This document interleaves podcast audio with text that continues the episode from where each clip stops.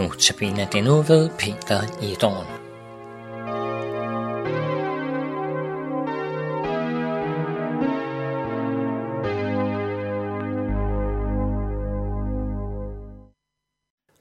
Overskriften for dagens andagt, den er at komme til Jesus.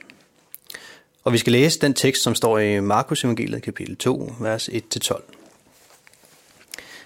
Det lyder sådan her. Da Jesus efter nogle dages forløb igen kom til Kapernaum, rygtedes det, at han var hjemme. Og der samlede sig så mange mennesker, at der ikke engang var plads uden for døren. Og han talte ord til dem. Så kom der nogen hen til ham med en lam, der blev båret af fire mand. Men da de ikke kunne komme hen til Jesus for de mange mennesker, fjernede de taget over det sted, hvor han var. Og da de havde lavet hul, sænkede de borgen med den lamme ned. Da Jesus så deres tro, siger han til den lamme, Søn, dine sønner tilgives dig. Men der sad også nogle af de skriftkloge, og de tænkte i deres hjerte, hvad er det dog, han siger?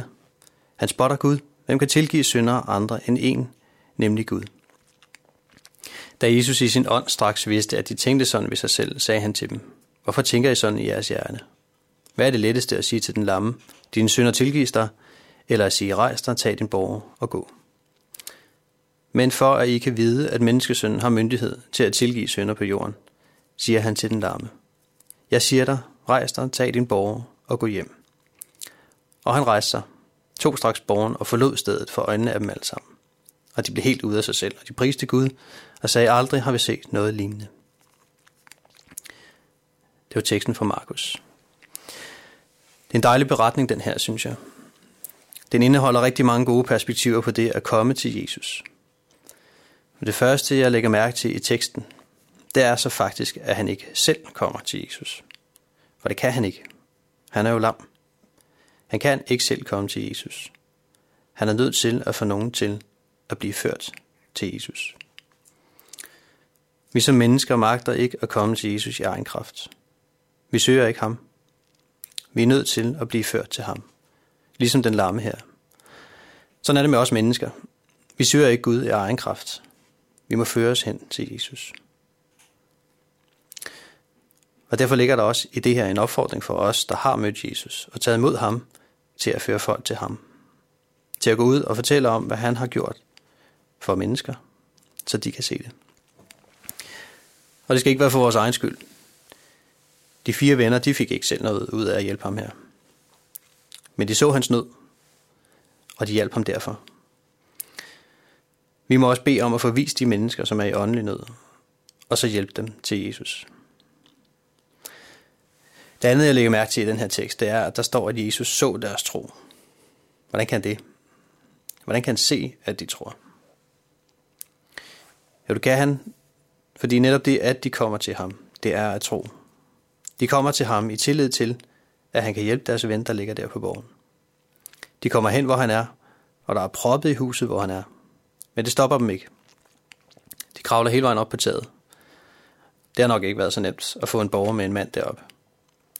Men de maser med det netop fordi, at de tror på, at Jesus kan gøre ham rask. Hvis de ikke havde troet, at Jesus havde magt til at helbrede vennen, så havde de nok givet op, da de så de mange folk.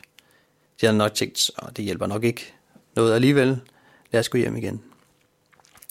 Men det gør de ikke. Nej, de hiver ham hele vejen op på taget, okser med at få fjernet taget, og de fire ham her vennen ned til Jesus. I tro på ham. Og Jesus ser deres tro, og han handler på den. Det, som de havde regnet med og håbet på, at Jesus han ville sige som det første, det var, det var nok det, som han sagde. Sidst, rejs dig, tag din seng og gå. Men det er faktisk ikke det, han starter med at sige. Han begynder med, efter at have set deres tro, at sige til manden, din sønder tilgives dig. Okay, hvad må vennerne har tænkt her? Har de tænkt, ah Jesus, vi har lige aset med det her, og så helbreder du ham ikke engang. Jeg er ikke sikker på, at de faktisk har været helt tilfredse til at starte med. Men det er i hvert fald det, Jesus han begynder med at sige. Hvorfor gør han det? Det er fordi, det er det vigtigste. Det vigtigste for et menneske er ikke at være rask og rørig og have en rask krop. Nej, det vigtigste for et menneske, også for dig og for mig, det er at have syndernes forladelse. For det holder nemlig hele vejen ind i evigheden. Jesus han siger et andet sted, hvis din hånd eller fod bringer dig til fald, så hug den af og kast den fra dig. Du er bedre tjent med at gå lemlæstet eller vandfør ind til livet, end med begge hænder eller fødder i behold at kaste i den evige ild.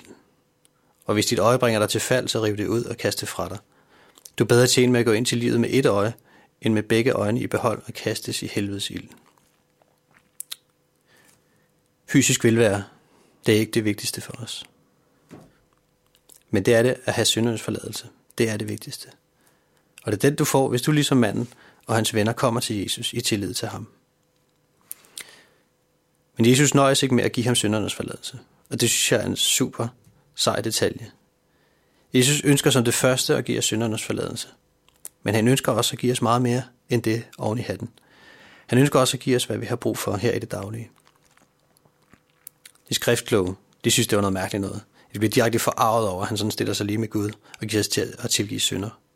Hvem er han? Han tillader sig, hel, øh, han tillader sig det. Men Jesus viser dem ved at helbrede manden, at han har magt. Han har magt til at tilgive synder, han har magt til at frelse mennesker, og han har magt til at helbrede mennesker. Og han viser med denne her handling, at han har alt magt. Han viser, at han er Gud.